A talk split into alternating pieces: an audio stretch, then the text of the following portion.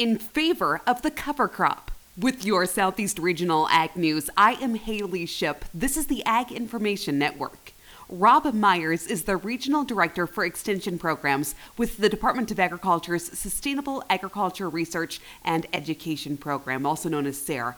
That's his long title. The short one, Big fan of the cover crop. He joins us to recap the National Cover Crop Survey, which showed that he's not the only one. The National Cover Crop Survey report uh, surveys farmers all over the U.S. using cover crops or interested in cover crops. A key finding this year was that we found farmers who have received payments for cover crops are highly likely, about 90% say they're going to continue to use cover crops even after the payments end. That's been a big question. It's a good statistic if you're a cover crop guy.